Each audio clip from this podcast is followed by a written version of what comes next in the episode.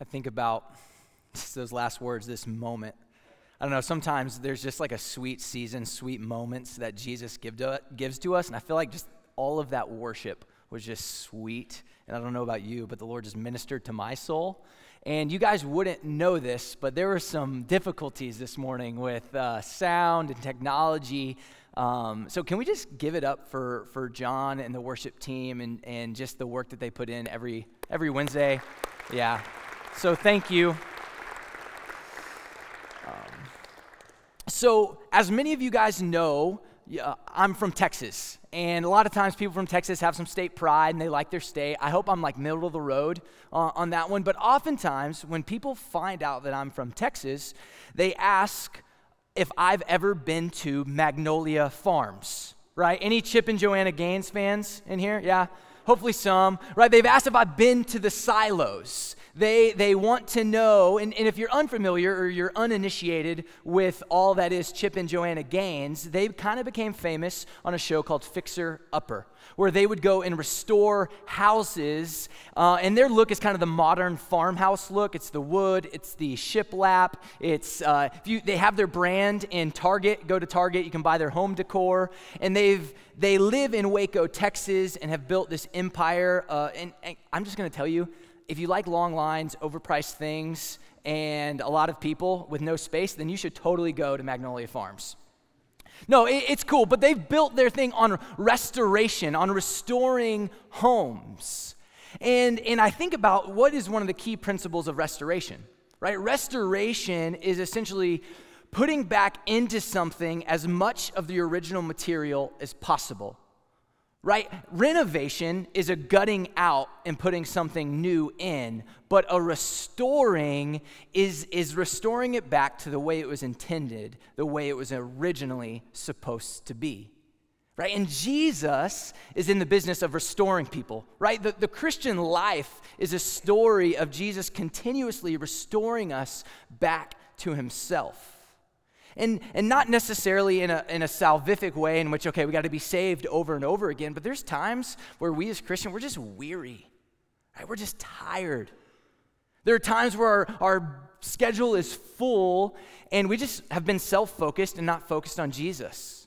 Right? There are times where we feel unworthy or we feel like we can't have a relationship with Jesus because of a habitual sin or struggle or there are just times in our life where we just keep hearing whispers of the enemy that we're not good enough, that we don't measure up, that God can't use us. And, and there are times where we just need to be restored back to Jesus. And our text this morning is, is, a text about restoration, specifically how Peter was restored back to Jesus. And Jesus asks him the question do you love me more than these? Right? It's the, it's the question Jesus asks Peter and is asking us this morning. And that question is, it's pointed and it's kind of painful. But Jesus asks it with the intention to restore us, not to shame us and not to hurt us, but he asks it with the intention to restore us back to himself. And so that's where I want to focus this morning is on how Jesus restores us back to himself despite our sin, despite our struggles, despite how tired we are. And so if you have your Bibles or it'll, it'll be on the screen, you can open up to John chapter 21, the last chapter in the Gospel of John. And to set a little bit of context, Jesus has died which has caused confusion among his followers and disciples. Was he the Messiah? What are they supposed to do now?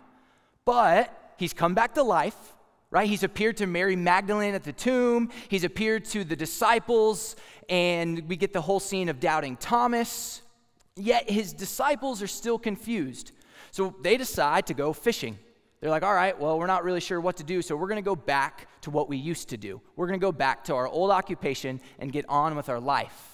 But Jesus shows up, eats breakfast with them, and then he pulls Peter to the side and has a conversation with him, which is where our text picks up. So, John chapter 21, starting in verse 15. When they had finished breakfast, Jesus said to Simon Peter, Simon, son of John, do you love me more than these? He said to him, Yes, Lord, you know that I love you. Jesus said to him, Feed my lambs. He said to him a second time, Simon, son of John, do you love me? He said to him, Yes, Lord, you know that I love you. Jesus said to him, Tend my sheep.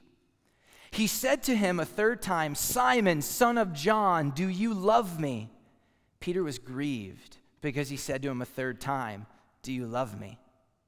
And Peter said to him, Lord, you know everything. You know that I love you. And Jesus said to him, Feed my sheep. Right? Jesus takes Peter to the side and has this conversation. And he asks the question, Do you love me more than these? With the whole intention to restore Peter back to himself. Right? So, how does Jesus restore us to himself? I think the first thing we see in this text is that Jesus goes to where the pain is.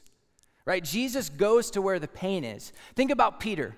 If we go back to John chapter 13, Peter has emphatically proclaimed that he would lay down his life for Jesus.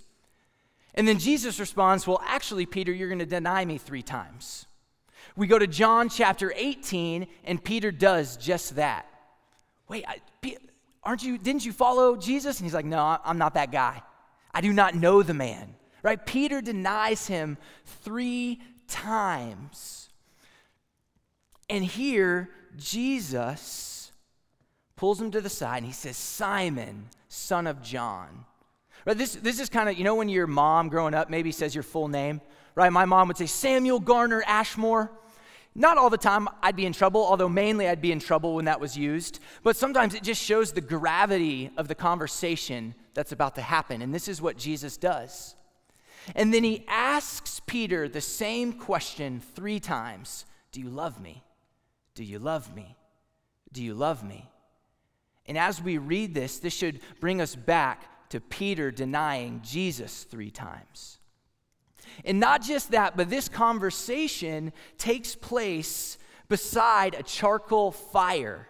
Right? If we look at just a few verses above in verse 9, it says, When they got out on land, they saw a charcoal fire in place with fish and laid out on it, fish laid out on it and bread.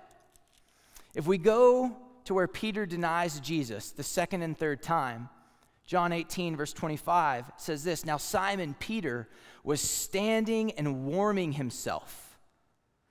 Again, this word, he was by a fire when he denied Jesus. The two times the word for charcoal fire is used in the Gospel of John are these two times when Peter denies Jesus and now when Jesus is restoring Peter back to himself. As I read this text, I thought about the power of smell. You know how when you smell certain things, it brings you back to a certain time? In your life or certain location. As it's kind of warm outside right now, the snow is melting, we're about to get graced with in Sioux Center the beautiful smell of money, or in other words, manure. Right? And, and every time I smell that in the spring or in the fall, it brings me back to the very first tam- time I came to then Dordt College, before my freshman year, driving to the road trip, getting to this tiny town, and thinking, why does it smell so bad? Every time it brings me back to that place, and I think, what am I doing? Right? And, and maybe for you, it's freshly baked cookies and it brings you back to grandma's kitchen. Another weird one for me, when I was really young, I knew this kid named Philip. He smelled bad, very bad. So anytime I meet somebody named Philip, for the first like minute and a half, I'm like, you stink really bad. So if your name is Philip, like for the like two minutes, you're gonna smell to me, but then we'll be friends. Uh, I don't think there's too many Phillips here. I don't know. But, right, smell is powerful. And I can only imagine Peter in this moment. Jesus asks him a question three times. Peter smells the charcoal fire. And I can only imagine the shame, maybe the hurt, the regret, and the pain that Peter is feel, feeling in this moment because he's remembering what he did to Jesus and how he betrayed him. So, why does Jesus ask this three times. And why does he do this by the fire? It's not because Jesus is dissatisfied with Peter's answer. It's not because Jesus wants to shame him or make him feel guilty, but Jesus wants to get at his core desires. He wants to enter into Peter's pain so he can root it out of him. And that's what he wants to do to you and me. Jesus does not want to go around our sin or around our hurt, but he actually wants to enter into it. He's not afraid of your darkest moments. He's not afraid of your deepest insecurities. He's not afraid of your largest doubts, but he actually wants to enter into them with the hope of restoring you and freeing you. Remember the question Do you love me more than these? And picture this Do you love me? Jesus is saying it to you. Do you love me? Do you love me? Do you love me? And each time the question penetrates deeper and deeper and deeper. And so I ask you the question what or who are these in your life? What or who are these? What are the disordered loves that Jesus wants to root out of you? We have them. What are they? Jesus wants to enter into that in order to restore you back to himself. Here's, here's the second thing Jesus does, I think, of how he restores us back to himself. Back to himself. He shares his ministry with us. Jesus shares his ministry with us. If we go back to the text and we look at this conversation of Jesus asking questions, Peter saying, Yes, I love you, here are the responses Jesus has. He says, Okay, he loved me. Feed my lambs, tend my sheep, feed my sheep. Some want to get bogged down on maybe the nuances of what's the difference between a lamb and a sheep, or why does he say feed one time and tend the next? And I'll just be honest, I don't, I don't actually think it's all that helpful or all that important. Because I think if we get bogged down on the language and these nuances, we actually miss the most simple thing Peter's ask or Jesus is asking of Peter. He's saying, Peter, take really good care of the people I give to you. That's it. He's saying, Peter, take really, really good care of the people around you and in your life. Shepherd them, love them, care for them. Right? The good shepherd, Jesus, who laid down his life for his sheep, for you and me, is inviting Peter and is inviting me and you to take part in the work of the kingdom every single day.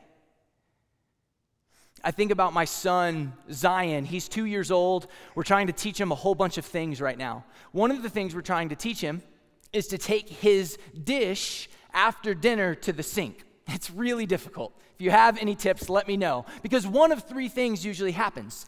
He gets up and he's really excited because he loves helping. He wants to do everything himself. And so he gets up, and usually it happens like he does like a high knees to the sink, and then food goes everywhere or he just like walks and kind of forgets and he just like drops it, right? And then like food is everywhere, it's on our carpet, it's gross, um, it's, it's kind of terrible. Or he gets to the sink, he makes it with food on his plate, but for some reason he just throws it into the sink, which still gets food everywhere or breaks a, breaks a glass. And the last thing that he does is he puts it anywhere except the sink. Basically, he gets from the table and he's like, oh, okay, this stand is good. Oh, the couch, that works. Like, whatever. Hardly ever does he make it to the sink. And if I'm being honest, it would be so much easier if I would just take the plate and put it in the sink. It would be done right, it would be done well, our house would be cleaner, our rug would not be disgusting. Like it would be so much easier. But but I don't scold him or I don't say, "All right, Zion, you're going to have a timeout." I don't take the responsibility away from him, but I actually get on my knee and I say, hey, buddy, it's all right. And, and Gail and I invite him day after day, night after night, to continue to help mom and dad clean the kitchen. And he loves it. And I think in the same way, when we mess up or when we struggle, or like Peter denied Jesus, which is essentially what our sin is, Jesus does not take away the responsibility from you. He does not put you in timeout. He doesn't say, Oh, you can't do my work anymore because you've messed up. I can do it perfectly. I can do it quickly. I can do it way better. But He continues to invite you and me to share in the ministry of the kingdom, of taking really good care of people every single day, to taking good care of our roommates and of our families. Why does he do this? Why does he share his ministry with us? Why does he ask us to be shepherds alongside of him? Because participating in the ministry of Jesus restores us back to himself. N.T. Wright kind of he says this talking about this passage. He says, If you are going to do any single solitary thing as a follower and servant of Jesus, this is what it's built on Somewhere deep down inside, there is a love for Jesus. And though goodness knows you let, you've let him down enough times, he wants to find that love to give you a chance to express it, to heal the hurts and failures of the past, and give you a new work to do. I am convinced that when we become aware of others and take really, really good care of them and serve them, it actually releases us from our past hurts and failures and pains and unearths our true love, who is Jesus. When we get outside of ourselves and we focus on others, we are set free from our sins and our hurts, and our true love comes out, which is Jesus. Right? Remember the question Do you love me more than these? The core of who you are loves Jesus. That's who you were created to be. As image bearers, right? The way that it, you were intended to be, whether you were a Christian or not, whether you know Jesus or you don't, the core of who you are as a human being and as an image bearer is to love Jesus. That is where we are content. That is where we are fully satisfied. And so, Jesus sharing his ministry with you and with me is restoring us back to our true love. So take really good care of people and love them well. So Jesus restores us by going to where our pain is, sharing his ministry with us, and then third, by demanding us to imitate him. After this, this dialogue, Jesus has an interesting, interesting statement to Peter, starting in verse 18.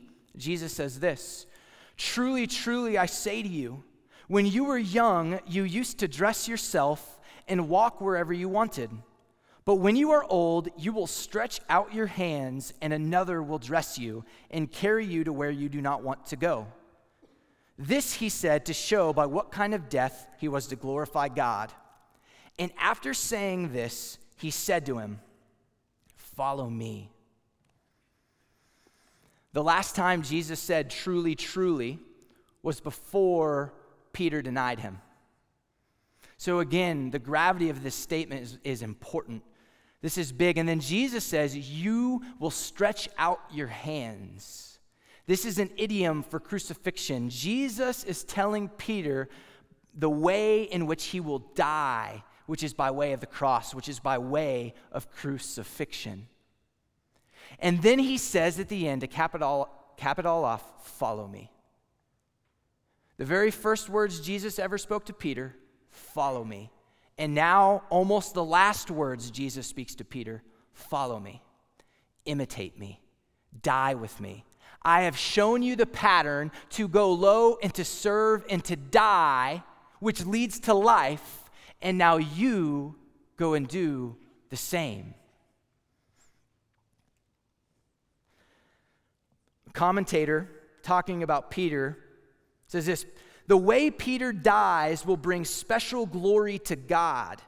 It is the way we lose more than even the way we win if the gospel is to be believed that brings the greater glory to God.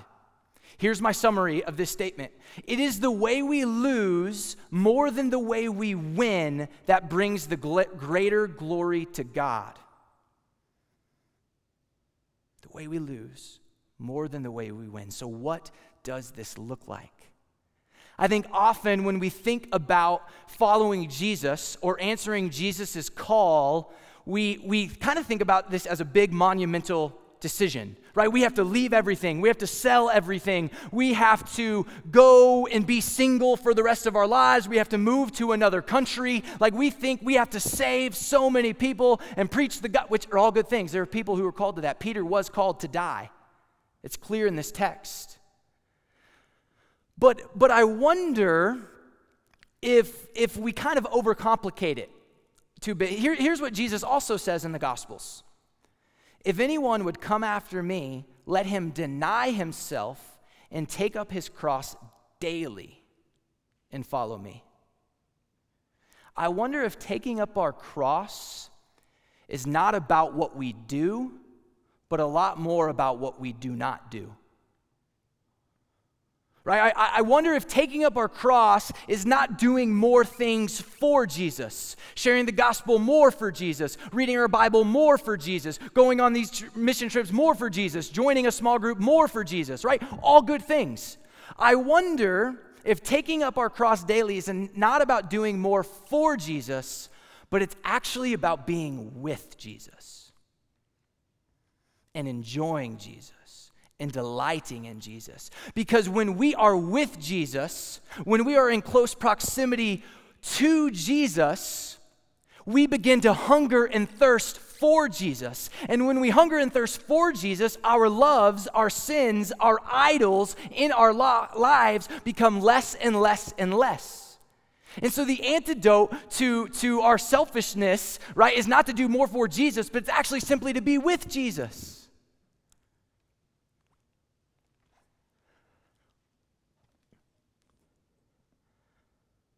Can I say, Jesus' call is simple. I know in college and at Dordt we talk about call and it is important. What are you supposed to do and what job and how do you go do these things, which are all important. But Jesus here actually makes it really, really simple. Here's one thing he asks of Peter Please take really good care of the people I bring to you. Please take really good care of the people I bring to you. Jesus is asking you to lay down your loves and your idols and your hurts and your pains in the everyday, mundane rhythms of life. He's asking you to be a good friend. He's asking you to be a good son or good daughter and honor your parents. He's asking you to do the dishes, even if they're not yours in your room. Right? He's asking you to put down your screen and just listen and have a conversation with somebody. He, he is simply saying, you know what? Will you just become aware of others and attentive to their needs? That's the call to die. To die to yourself is simply becoming aware of others and attentive to their needs. That's it. And so, this call of Jesus, this, this restoration of Peter back to Jesus, it's not sexy, right? The Christian life, we think we want these big things. We want to do something sexy for Jesus, right? In essence, that's what, what we talk about. But really, the Christian life is really normal and really ordinary and not all that special but it's within the ordinary, it's within the listening, it's within the encouragement, it's within the pushing in of a chair and the holding of a door in which Jesus makes himself known and extraordinary things begin to happen.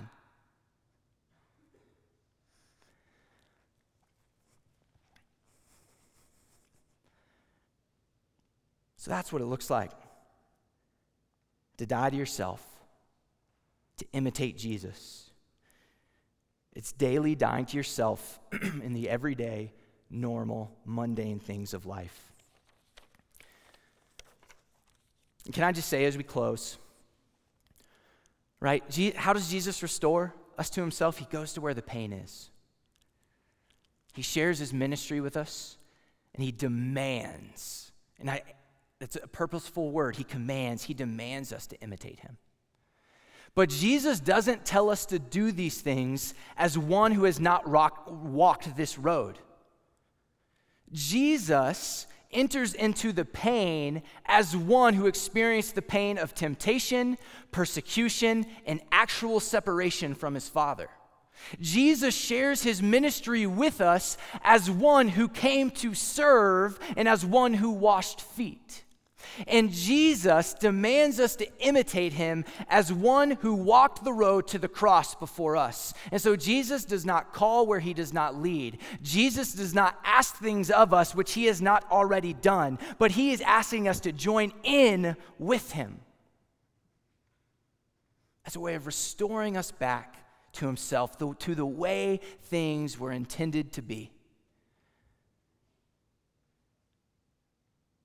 The way our hearts are truly oriented, which is to love Jesus. Father, I thank you for these students. I thank you for this place. I thank you for your word. We just we need you. Father, will you enter into our pain, into our hurt? Father, will you continue to share your ministry with us to do the work of the kingdom by serving and taking good care of people? And Father, will you teach us to learn how to be with you in order to die to ourself and to hunger and thirst for you? For your name's sake, for your glory, for your honor, for your fame. We pray this in Jesus' name. Amen. I, want to close just a little bit differently as, as you guys leave. Um, obviously, you, you're going to on spring break, right? And you might see a lot of people with these shirts on. And so, if you're going on PLEA, we just we just stand up where you're at. Leaders, PLEA participants, stand up. You're like looking around, who's going to stand up first? right? The, these students ha, are going on trips, right? They're in some ways giving up their spring break. It's a form of dying to self and going to serve and be the hands and the feet of Jesus.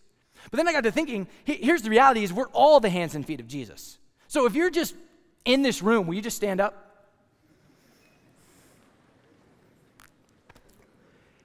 Here's the reality is you guys go out on spring break.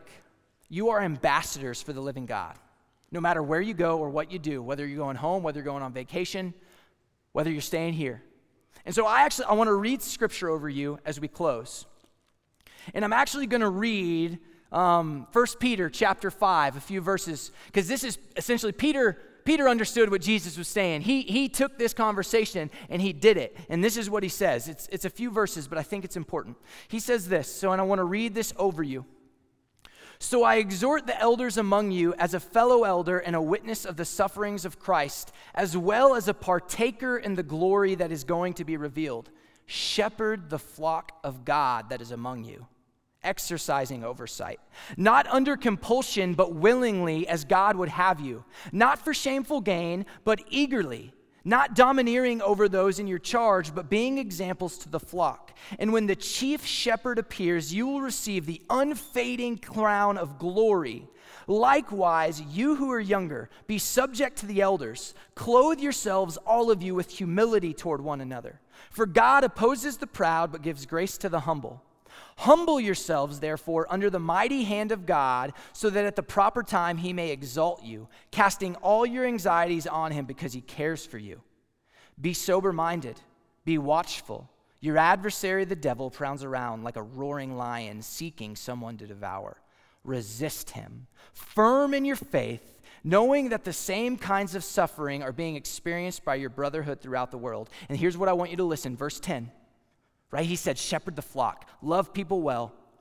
And after you have suffered a little while, the God of all grace, who has called you to his eternal glory in Christ, will himself restore, confirm, strengthen, and establish you. To him be the dominion forever and ever. Amen. So go and be restored, go and be confirmed, go and be strengthened, and go and be established as you go on spring break. And if, if you guys are interested, we actually, the, um, there's some people here, the Gideons are here, and they actually want to give Bibles specifically to the PLEA teams. They want to do that. But also, if you're going and you want to take a Bible and you want to give it away this spring break and you want to share the gospel with somebody or you just want to encourage your own soul, they're going to be in the back. And so I encourage you to take a Bible. And then PLEA teams we'll take a quick picture and then you'll be able to get your Bibles after that. So go in peace to love and serve the Lord.